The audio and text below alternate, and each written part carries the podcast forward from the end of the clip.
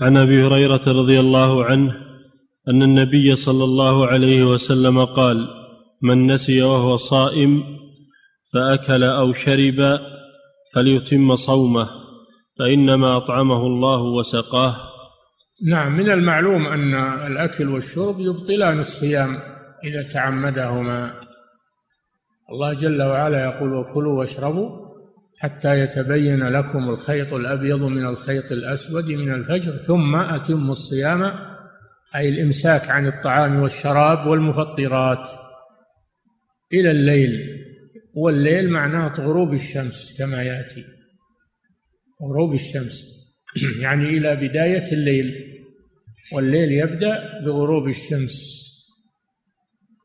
فإن أكل أو شرب متعمدا بطل صيامه، وإن أكل أو شرب ناسيا لم يبطل صيامه ويستمر على صيامه، والحمد لله.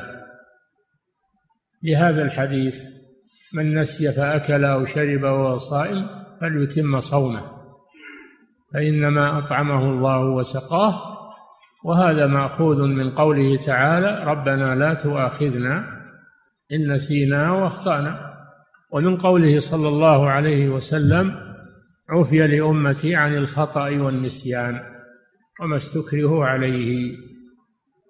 فإذا نسي فأكل أو شرب فإنه لا يؤثر ذلك على صيامه.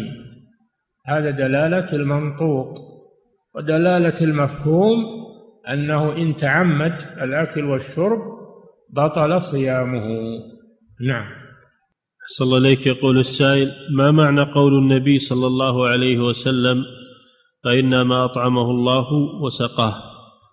رزق رزق ساقه الله إليه، معنى أطعمه الله وسقاه رزقه الله هذا الشيء.